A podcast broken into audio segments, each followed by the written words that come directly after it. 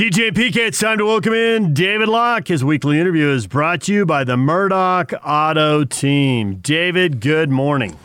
Good morning, David James. Good morning, Patrick Kinahan. How is greatness this morning? About the same as every other morning. Well, PK's never this. Oh, yeah, he is very regular. I've heard this too many times. Never mind. Gross. You know, when you host a morning show for like 72 years, have you ever thought about how many hours your loyal listeners have spent with you and how, like, how much they know about you? And ha- I mean, I know, David, you try to make sure they know nothing about you, but even under your greatest attempts, they actually know stuff Yep, about you they do. because of the amount of hours. Like, it's like I it's like I think about my podcast. Like I do a 30 minute podcast. If somebody listens four times a week, they're lis- spending two hours with me. Like they're spending like eight hours with you. How many people, let's go with like two hours. How many people do you spend two hours with in a week? My old lady. Yeah, family, immediate family. I'm not That's sure about my it. wife actually wants two hours a week with me. I think that might be a lot for her, particularly considering the fact I used to travel like 90 days a year and I've been home for 13 months straight. But that's a side note. Um, I think that So the uh, I'm that up. joking actually. Um, what was that, DJ? So funny you bring that up. I've had people like, "Well, you do radio in the morning, you do TV at night. I mean, how much are you home, and you know, how do you maintain a relationship?" Like, my wife doesn't complain when I leave. right. Well, I have I have said this, and I mean this as a compliment to my wife, and it's actually like the message that, like, sometimes I'll share with like people if they're asking me. But like, I think my wife is the person who needs me the least of any person I've ever met in my whole life. like, it's probably why we're fine. Like, she, like, hey, if you're around, it's great. I love having you around, but like, I don't need you. Like, I'm totally good on my own. I'm pretty like self sufficient. I got two master's degrees. Like, I'm way smarter than you. You can like you know, uh, and I don't have to be the Disneyland sweeper when you're not home. So um, it's all good. She refers to herself as the Disneyland sweeper since I'm such a mess maker. Wow, that's interesting that you bring up her academic credentials because I think all three of us, our spouses, have higher academic cre- credentials than we have. yeah, By the way, Yep. you know those people that listen to us all the time? They're not surprised to hear this. yeah, right. you said that like it's a revelation. Anyone who's heard the three of us is not surprised that people have better academic accolades than we do. David, I want you to look into the future now. When we Actually, talk to I want to talk about. I'm derailing the show. I Ah, found something again? this morning in my research, and I want to share it with you. all right, Can I do that? sure, why not? So we've talked all year about Mike Conley and Rudy Gobert Uh-huh. and how they figured each other out offensively. Yeah, But actually, the real story of the season is they figured each other out defensively. Like the defense is seven points per 100 possessions better this year when Gobert and Conley are on the floor together than it was last year. So maybe that's just Mike being healthy. But that's pretty interesting to me because they're playing, well, two things. Mike went from playing 67% of his minutes with Rudy to 93% of his minutes with Rudy this year.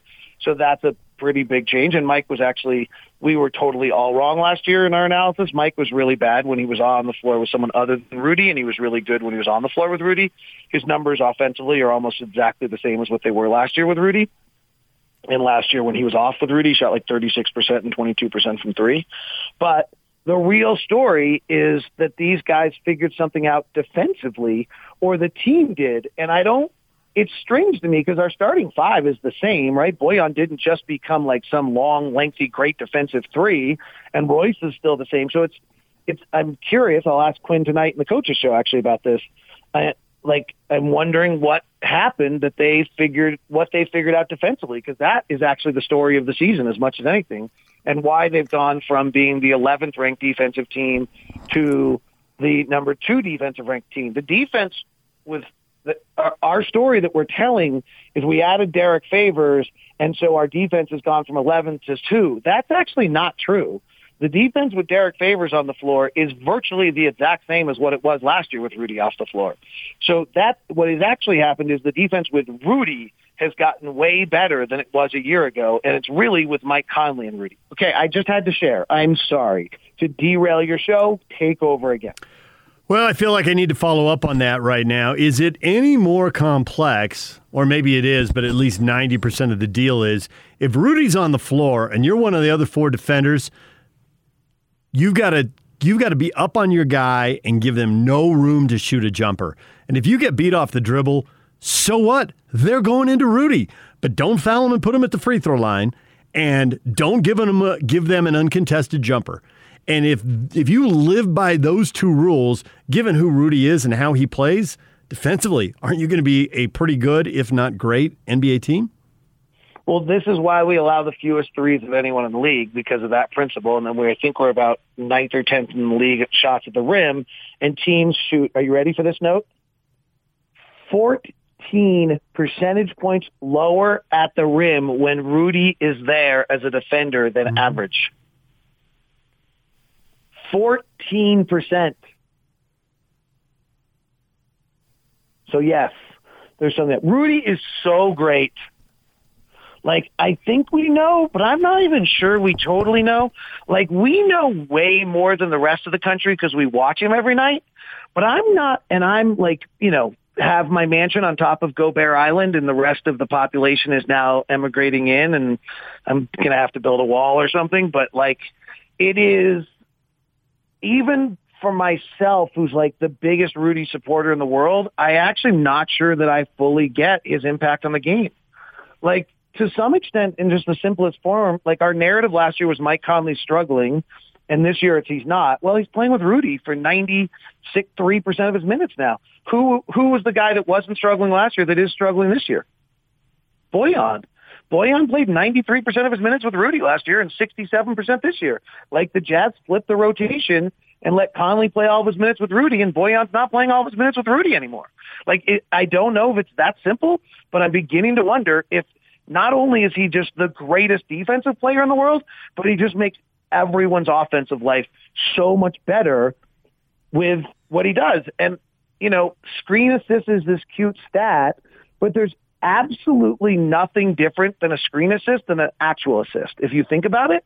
And so we've always talked about point guards, John Stockton, Isiah Thomas, Chris Paul, and how much better they make everyone. Devin Booker's actually the exact same as he was a year ago, side note. They, we've all talked about that.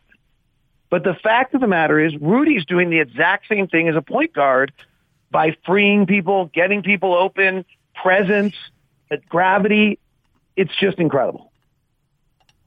Wow, that's awesome, man. This franchise is going to have the leader in career assists and the leader in career screen assists. That and it is worth a banner, damn it. That's where I was going.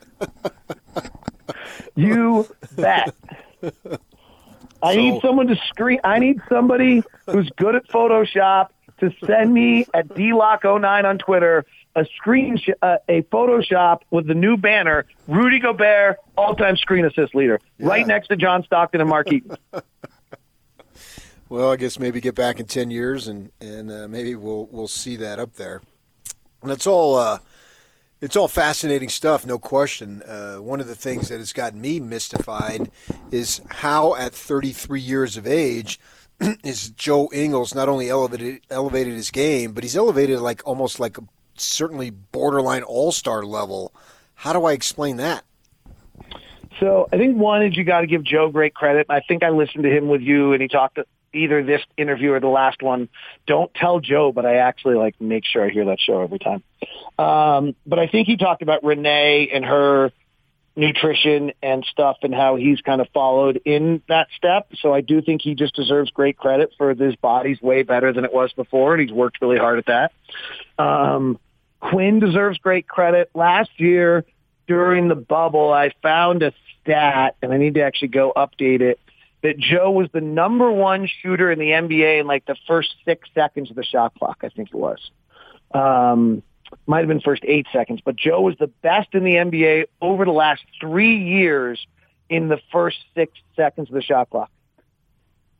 my biggest frustration with Joe last year, particularly in the playoffs and in the bubble, was he was so obsessed with going back to get the ball because he wanted his hand to play pick and roll because he really wants to be a point guard. And you even heard him joking about that whole Mike Conley thing this week when he was on with you about how they joke about how they both can't play well if everyone's healthy, Mm-hmm. right? Like that's because they both want their ball in the hands. But the problem for is with Joe doing that is he takes away his greatest strength.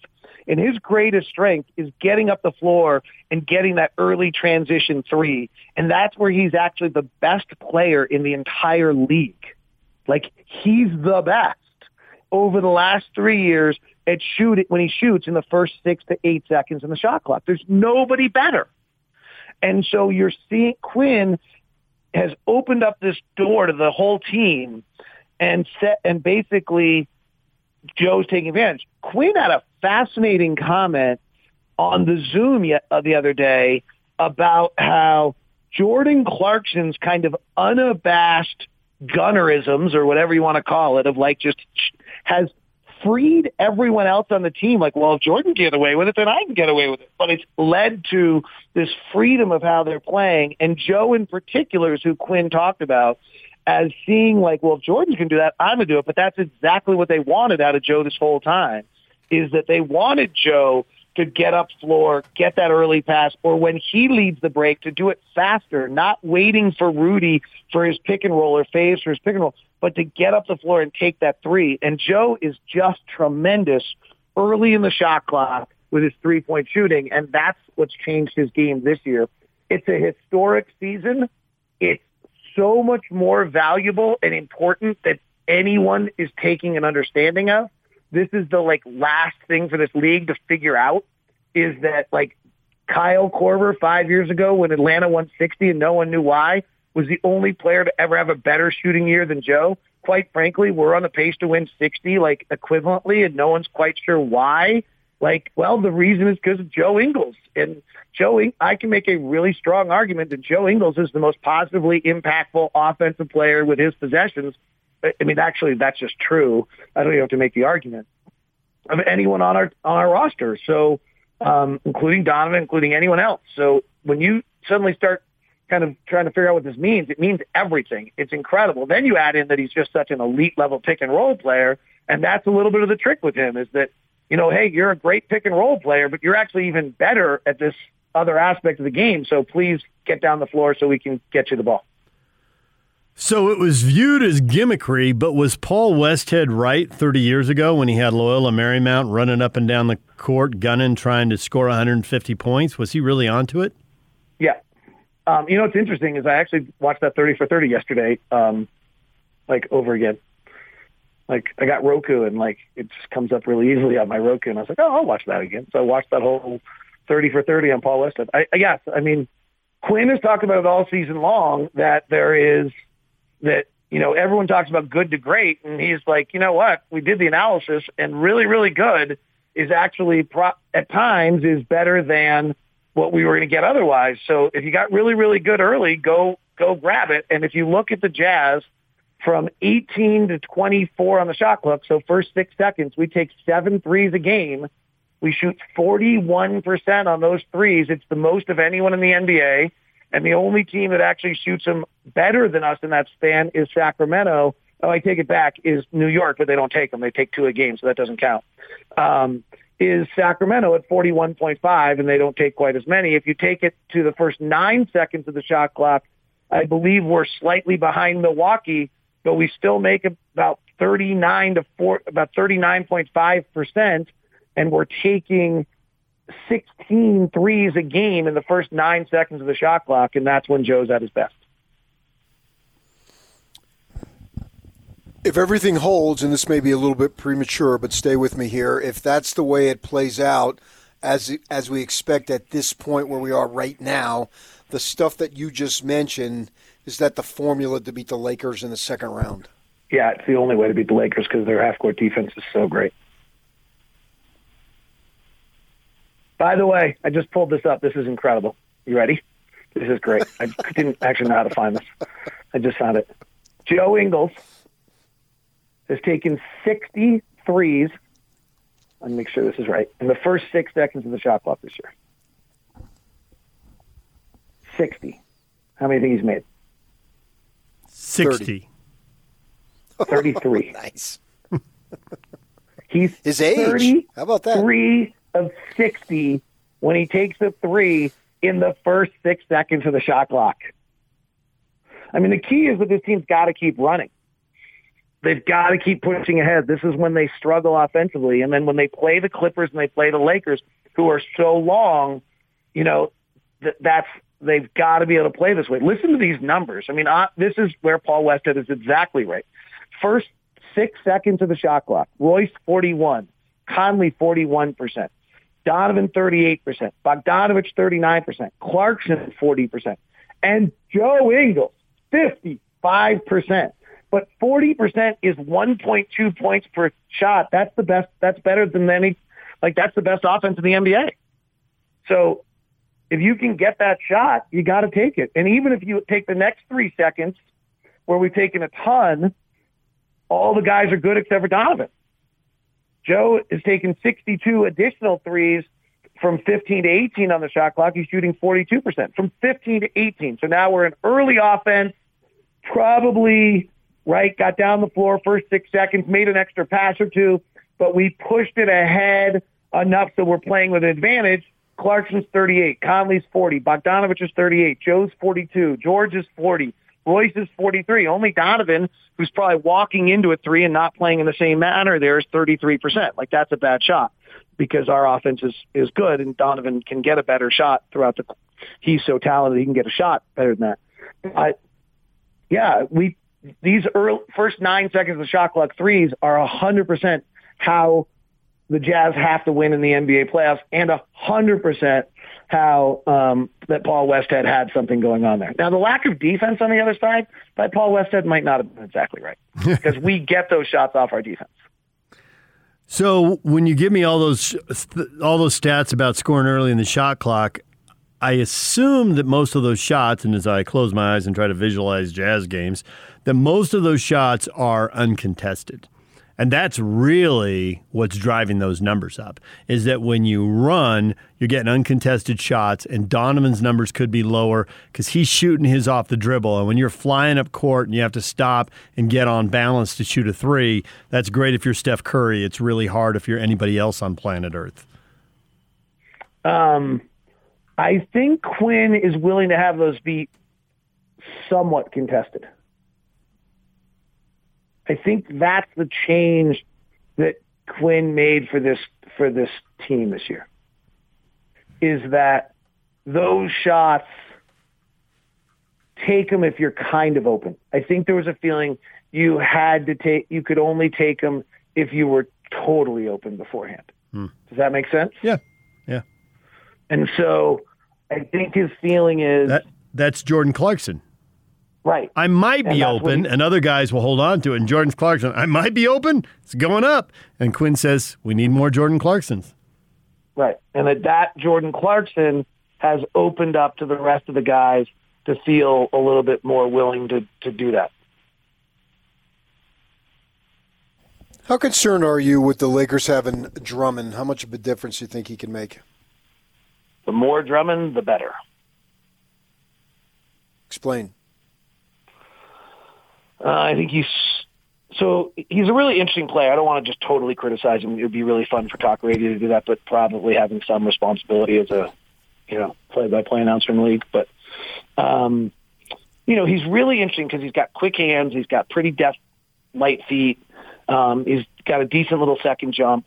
He's a he's thought of as a good rebounder. I'm not totally convinced that he's a big out of area rebounder but he's not quick in transition. So to what our point is right here, like if we're changing ends of the floor quickly, I would far rather have him on the floor. Marc Gasol's not either. That's like one. Of, that's the Lakers' weakness. I think is that though they're the number one team in the league in transition defense. To their credit, Frank Vogel is just a great defensive coach. Frank Vogel is not being talked about for Coach of the Year, but what he's done defensively without AD and LeBron, I think should be put him in that consideration.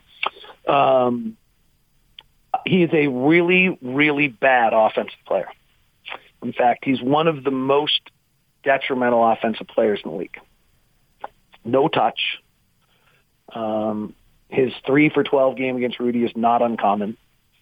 So any possession that he uses that is not being used by LeBron, AD, for that matter, Kentavious Caldwell Pope, I'm all good with. And I don't think he's a great pick and roll defender either. I could look up the numbers on that, but my instinct is he's not a great pick and roll defender. And so, whereas AD is, and so if you can get them, I mean, they're a great pick and roll defensive team. Again, their defense is just awesome. Um, but I, I, I feel like you could take advantage of him in the pick and roll defense. With the Lakers this year, he's only in the 62nd percentile in pick and roll defense, which, you know, is not ter- terrible, but it's, that's a really good defensive team. I think if we went to Cleveland earlier this year and looked at his pick and roll defense, maybe that's irrelevant. It's in the 29th percentile. He's a bad pick and roll defender. And now I'm going to ask you, before we go, I'm going to ask you the question I had planned to start the interview with before you derailed things. I knew you'd enjoy that. But uh, I, I put on a really good show today, so that's all right. Oh, you always do. Your money. Okay. So, one week from today, the Jazz play the Suns. Thanks to the Suns' loss in Boston, third game in four days, second night of the back to back, they're now two games behind the Jazz. How far are they going to be behind the Jazz next Friday when we visit with you? So I have said the entire time, maybe a little overly dramatic. If the race is not over by the time the Jazz play the Suns, it's a problem for the Jazz. And so the race is over if it's four, three or four. Um, but if it's still two, and the Jazz lose that game, it gets to one. The Suns have a better schedule the rest of the way after that, and they have the tiebreaker. And it's fair to think that they would get it to one. So the Jazz need it to be preferably. I thought it could be at four. I thought it was going to be at four, and um, they really need it. It'd be nice if it's at four. Go Knicks, go Nets, but I think that's unlikely. So you like you better hope it's at three. If it's at two, like it is right now, uh, I'm not sure who I think gets the one seed.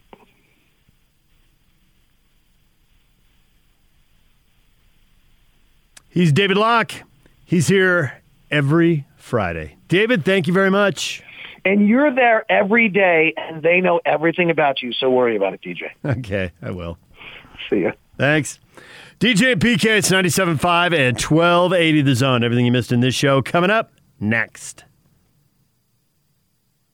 The Big Show. The Big Show. With Jake Scott and Gordon Monson. Sam Amick writes for The Athletic and joins us each and every Thursday. Individually, Joe Ingles, Sam, this guy got cut by the Clippers a few years ago, and now he's playing like uh, one of the most important players on a team with the best record in the NBA. It's a thing of beauty to watch. I couldn't agree more. Remember that old TV show Punk'd when you set up a whole skit and try to trick people? I mean, I would love to wander out to a court with Joe Ingles in, in a neighborhood where they don't know who he is and, and take a bunch of people's money, white men can't jump style, because what he does is incredible but it's so unassuming. He's been great, and they obviously have a great thing going. Catch the Big Show weekdays from 2 to 7, presented by Big O Tires, the team you trust, on 97.5 1280 The Zone and The Zone Sports Network. Kemba, six on the shot clock, feeling contact, launches a three, and even that goes. That was just a shot he took to draw a foul, and even that falls for him tonight. Ingram, left wing. Harris on the closeout. I didn't pull the trigger. Now he does pull the trigger. Left wing splashed it down for three. Giannis a pull up three pointer. ABC. Easy as one, two, three for the MVP. Now to Caldwell Pope on the drive. Tried to stuff it, missed it. Rebound missed by Kuzma. Take Taken down by Doncic. Runs it the other way, three on three. Coming straight down the lane. Lays it up and in. DJ and PK, time to catch up on everything you missed in this show. The Jazz were off last night. It was a light schedule on a Thursday night with the TNT doubleheader, as it often is. The game that matters most to Jazz fans was the Boston Celtics beating the Phoenix Suns 99 86. The Suns were going back to back, and they were playing for the third time in four games. And PK, if you thought that might lead to a little fatigue and impact their three point shooting, you were right. 17%. And Chris Paul he was three of seven. Everybody else was three of 28. Yikes. Yeah, that's interesting. And uh, Crowder wasn't there. He's got a sprained ankle himself, so he's out a little bit. and they moved Cam Johnson into the starting lineup, and Johnson is in there. He's pretty much in the NBA for his three point shooting. He couldn't hit a shot. But yet, Chris Paul, the oldest dude on the team at 35, playing 38 minutes, man. Third game in four nights, as you said. That's really incredible that they're pushing Chris Paul that much in a single game after having such a heavy load. It's admirable. I don't know if it's smart, but it's admirable. And he has a decent game, and, and the other guys don't.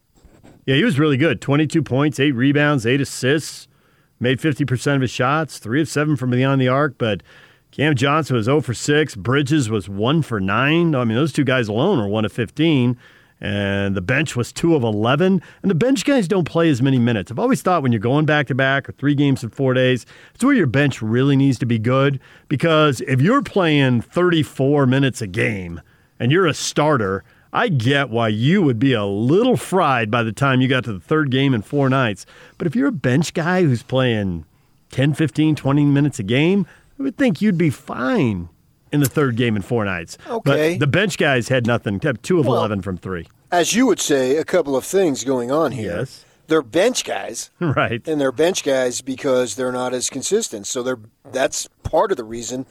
And, and I think that the the three games and four nights and stuff Mm-hmm. isn't just related to the actual game; it's the travel Yep. and all that stuff that's involved. That really has no bearing on the actual minutes uh, as far as that goes. But yet, it still can take a lot out of you. But I also think it's more that you're a bench guy because you're inconsistent. And when I look at Phoenix's role, that's not always true, by the way, but I think in the guys on the Phoenix bench it is. And I look at Phoenix's team compared to the Jazz, is they basically have Chris Paul to run the offense. And then the second option is Chris Paul, and the third option is Chris Paul. Whereas the Jazz, they've got multiple guys. They basically have three guys. Mm-hmm. Obviously, Conley and Joe can do it, and Donovan can do it if you need him to do it too. And I don't think this, the Suns really have that. I think that it is something that they're missing there. It's Chris Paul, and then you sort of ham and egg it at that point. And see, that's the thing is like, why are teams that are good in the regular season not good in the playoffs? And I think when you're counting on your depth, your depth is more important in the regular season. In the playoffs, you don't have back to backs very often, if at all. Usually, the only reason you get a back to back is because you have a seven game series, and then you got to get back on track in the next series. So they're going to be pretty rare. You have to win a seven game series or be playing a team that won a seven game series to get a back to back. So you just don't get back to back or three and four days very often. Guys are rested. Starters play bigger minutes. So the Jazz can keep doing what they're doing, but a team like the Suns, it's an upgrade because Chris Paul's going to, you know, be able to be out on the court more. Now, 38 minutes is an awfully big number, and we've seen him break down in the playoffs so many times. You got to wonder. But he's playing at such a high level, I get why they don't want to take him out. I mean, he's playing really well, and nobody else was. So obviously they wanted to keep him in the game. And they don't have as many options. They don't. They, they really They don't. don't. have any options there. Uh, the other games, the Lakers lost to the Mavericks 115 110. Anthony Davis is back. He played 17 minutes. He's been out basically two months, 30 games. And it was real short stints three minutes, four minutes, six minutes. It was all in the first half. They didn't play him in the second half. And It's I, weird. I know, and I don't know. So I don't know if there's something going on. He did not look happy sitting on the bench in the second half, and whether that's because there was some kind of pain or irritation or what, uh, we don't know that right now. But it'll make itself clear going forward, I guess. As we'll see if they'll either increase those minutes or they won't, and if they don't, everybody will want to know why, and we'll see how that plays out. But are the Lakers going to be healthy for the playoffs? Is there a bigger question in the NBA right now? I'm trying to run through right off the top. yeah, of my I know. Head, There's uh, a lot of good questions, but are the defending champs and LeBron James, who's been the best player in the game for a decade or more, uh, i- are they going to be healthy? If you put it that way, I think the answer is no. But there's obviously questions. The Suns and Jazz have it because they Mhm. don't. The Suns have zero playoff history, and the Jazz had limited. And obviously, Paul George, uh, what can he do? Uh, can Damian Lillard carry his team to a playoff victory? How will the Nuggets do without uh, Jamal Murray? And I'm just focused on the West. If I Sure. Are the Nets going to be healthy is an easy question and an important one. So there's a lot of questions out there, and, and maybe it's because we're in the West and the Jazz can see the Lakers in the second round. But to me, that's just the question. If the Lakers are healthy, can the Jazz run enough and get enough points in transition and beat the champs. And and healthy comes in a lot of forms. You know, maybe they're maybe they maybe they're missing guys. You know, I, I would think LeBron to be back. I, I really do wonder if AD is going to be able to play. Uh, and then even if guys are playing, are they you know seventy or eighty percent, but they're not hundred percent, and that changes stuff. So I think there's a lot to to figure out there going forward. And and for the Jazz, we were doing the math earlier. That that series, assuming it happens, would be about five weeks away. Well, I have a little clock in my uh, room, and I have the countdown to the Lakers series. As well, you should. I think a lot of people are hearing that and thinking, I need a countdown clock like PK. Even though I don't know when it's going to begin, the exact date. Nope, nobody does. Can't know. Uh, we talked about a, uh, a few other things today. Urban, are you going to pull for him? It seemed a little bit of a split. We'll get to the feedback from people hitting us up on Twitter. You're going to pull for Urban now that he's in Jacksonville. You know, I, I think one thing that'll make it hard, unless you have the NFL ticket, and is how much do you think they're going to be on TV? How much are we going to see these guys that they'll really be front and center? I mean, last year we got a pretty steady diet of the Bucks, the Chiefs, the Broncos, and the Raiders. We saw at least 12 games and sometimes 13 or 14 from those four teams. And their other teams were pretty predictable. We got a lot of Packers. I think they were on 10 or 11 times, something like that. So we're going to get those teams again. But but nobody turns in tunes into a game to watch a guy coach. So you can watch the highlights and all that. Well, they're only going to be on if they win, and they're only going to win if their rookie quarterback is uh, doing well, which seems like a big ask. Right. So you're uh, you're you're tuning in to watch Trevor Lawrence. You're not tuning in to watch Urban coach. you know what I mean? Yeah. Coaching. I mean that. uh, Not entirely, but that's essentially what you're doing all week, and no one's televising coaching. Uh, the game is it's time for the players uh, to do their thing, and I will be interested to see to what level of success Trevor Lawrence has his first year because he's as big a name a quarterback that probably has ever come in uh, since maybe Peyton Manning. Trying to think. Luck? Andrew Luck Luck. was big. Luck was big, but I don't think his team had. He had a high level of success, but Clemson's having big time success. Right, in their playoff every year, right? And and Peyton Manning. Cam Newton? Cam Newton was the number one pick. Came in off a, off a title. He did, Heisman. but it was it was like a one season stand. Yeah, Peyton had four. Yeah, it's just a different era now, isn't it? Peyton had four years to build up the hype, and he had the name. That's the other thing. He had his dad's name, and that adds sizzle to the story. Yeah, and I understand his nephew is uh, going to his junior year and is supposed to be all that Yeah. arch they call him. Yeah, Arch Manning. another generation of genius Manning quarterbacks on the way. Good for Archie and Olivia. Other stuff we talked about: the Dodgers and Padres hooking up in another series. The Padres got back over 500 by beating the Dodgers, turned a double play with the bases loaded in the eighth to get out of the inning. Struck out the side in the ninth and beat the Dodgers three to two, opening a four-game series. It'll be the Sunday night game, so you got that going on. The Sunday night game. How about tonight and tomorrow? Don't know, don't know. Read a story about the series and they mentioned the Sunday night game. I would think there'd be some way to get those games on MLB Network or something. there Well, FS1. MLB Network. You know what they gave? They gave us the- MLB the, tonight. Giants and the gonna It's Marlins. MLB. nights. It's MLB tonight. I see it. Yeah, So it's on MLB Network tonight and tomorrow. Mm-hmm. tonight it is. I'll check for tomorrow. Well, he just said both. Oh, I, nights. I was talking. I didn't hear. Yeah, it. it's both nights You're for right. MLB, Friday, Saturday, and then ESPN on Sunday. What time uh, Saturday? seven o'clock. Oh, cool. Arc time 7 Mhm. Sweet. There you go. So you got that in prime time. Yeah, definitely. RSL's opening the season this week in Minnesota. That's a place that they have had little to no success. One point in five trips up there. Played a scoreless game up there and got a point at the end of last year. So how are you guys supposed to be this year? Uh, picked low, very low. In some cases, dead last, but certainly below out of the playoff picture. All Can't we the just say last? Do we have to say dead last? dead last. Man. In some cases, next to last. Uh, they've been as high as tenth, but that won't get you to the playoffs. So It will not. tenth to thirteenth. What's going on with the ownership there, too? Uh, nothing. Nothing? On the surface, so the league's running it? nothing. Yes.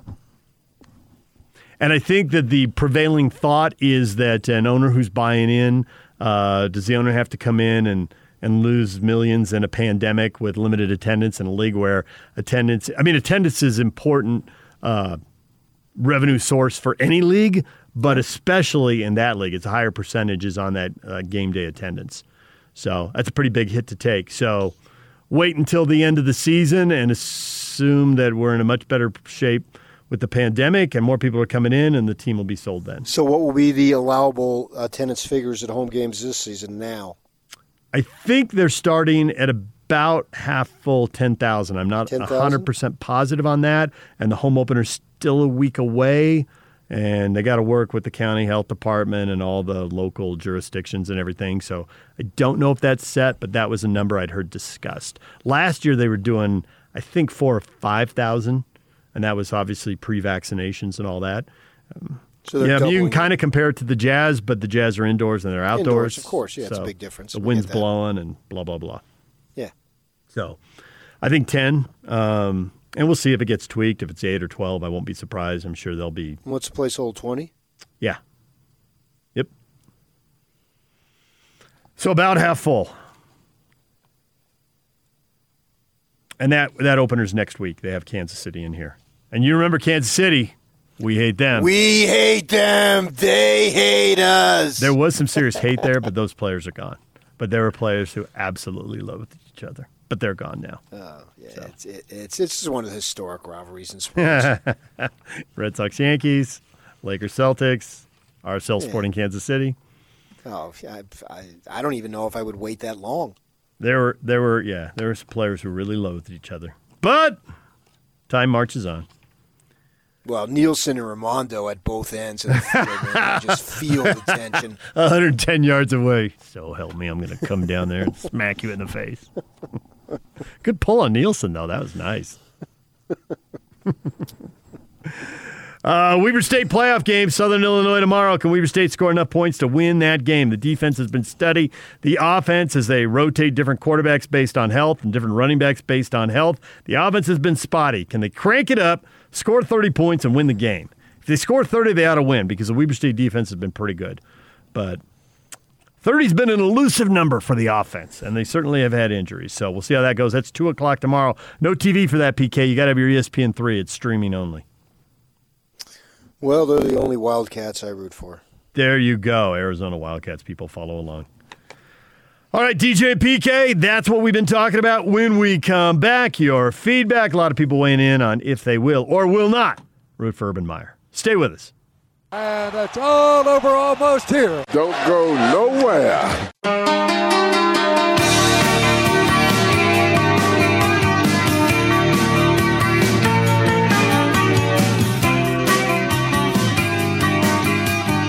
DJ PK, it's 97.5 and 1280 The Zone. Just clicking around, PK, I just saw a story here during the break. Missouri Wrestling is returning to the Big 12. They left the Big 12 for the SEC. The SEC doesn't wrestle. There were hard feelings. The Big 12 wouldn't let them stay. So they went to the MAC. Now they're coming back. And there's rumors out there that somebody who left the Big 12 wants to return. And of course, that hasn't been done and will be quite the story if it's actually done. Um, and I don't think it would be Nebraska or A&M, uh, but Missouri, Colorado, Arkansas. You could throw Arkansas being a Southwest Conference team, kind of going back to the Big 12, but not really. If one of those three did, maybe, you know, if one goes back, then that opens the door for uh, a BYU thing and a, a BYU move to the Big 12. yeah. Oh, that'd be awesome. Is it Missouri? Well, what would they do? They- if, uh, uh, okay, if, what would it do with Colorado then? Because then you got to, you got to. Uh, Yeah, then the Pac-12 needs a team if it if it is Colorado. I don't think it is. I don't know. Hon- honestly, if I had to bet, I would bet it's somebody might be unhappy, but it's just talk, and zero of them go back. I think that's the most likely scenario. But if one did and one was unhappy and the money was good enough, you know, it's hard to believe somebody's going to leave SEC money. once belong. Yeah.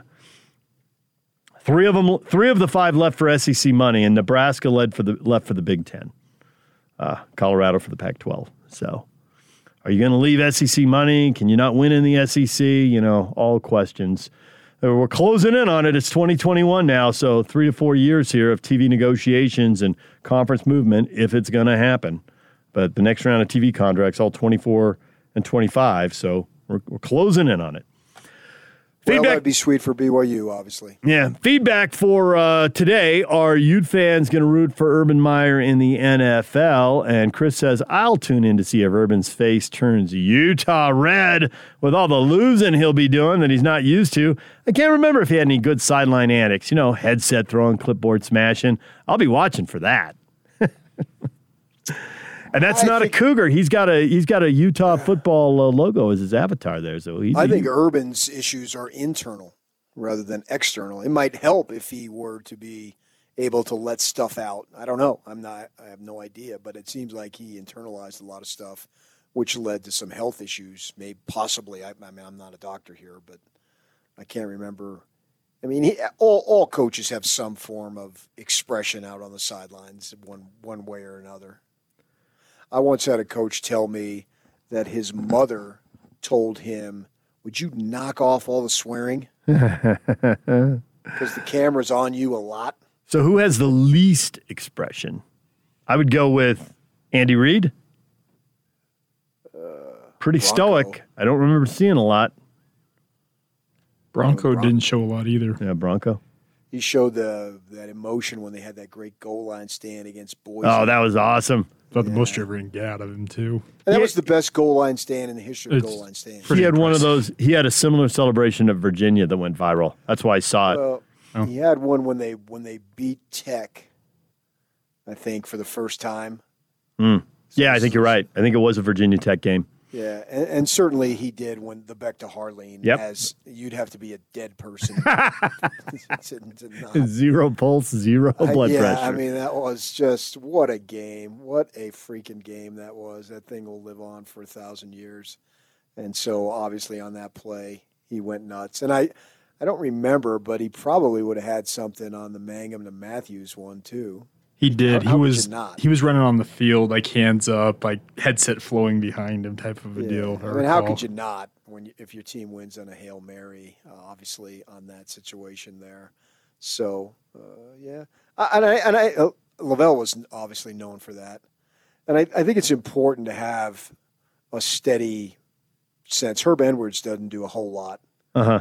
Either. No, I, I'm with you on on the study thing. A long time ago, uh, Al Luginbill pacing the San Diego State headlines, and they made a joke out of it with like how many yeah. steps did he take up and down the sideline during a game. But I always thought that is like he was so nervous, is this nervous energy, and that that just goes to the team.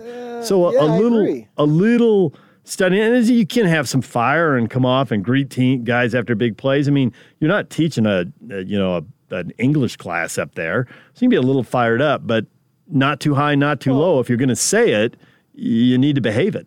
I think that that was important for Sean Miller. I think he squeezed Yes, so much. yes, good example. And the sweating and all Yep. that stuff, and then, like it just you, your players are looking at you. like, and they're getting stressed just looking at you. Yeah, I, I tell this story. I uh, I was a bowler uh, on an intramural team when I went to Northern Arizona, and I hardly showed up in the regular season. But in the play, they had they literally had playoffs, right? Intramural bowling team, and it was a three man team, and you had to have the three guys, and you had to be in the dorm and all that stuff. And so I had to go, and I had to get seven pins to win the whole thing. And I stand up there, and I look behind, and, and the guys they were they were on their hands and knees. I mean, they were just. I looked at the both of those guys. Dudes, you're making me nervous here. Did you get the seven pins? yeah, yeah. I, I mean, I had two. You had two Uh, balls to get seven pins. yeah, it wasn't, yeah. it wasn't that hard. I mean, I could have granny styled it right down the middle. I was gonna say throw it right down the middle. I think you'll win it on. yeah. And and I could just remember, I could still remember it. We're going back a long time. And I remember getting the ball, getting in my stance, turning around, and these guys literally were on their knees. It's intramural bowling, guys. Calm down. Please, please, please, please. We're just I killing time having fun out here. It's not a big you're, deal. You're making me nervous here. so I think there is something going on there. I think Todd Graham did it too. I mean, and Rich Rod, Rich Rod was Oh, Volcano boy. City on I the sidelines. really enjoyed watching him. He was so entertaining. yes. I mean, relax a little bit here, man. You've got to present some type of image to your players that's important. I mean, we all want to win. They all want to win badly. I get it. But still, man, Rich Rod, if you want explosion, Rich Rod was your guy. We're out of time. Hans and Scotty are coming up next. See you Monday.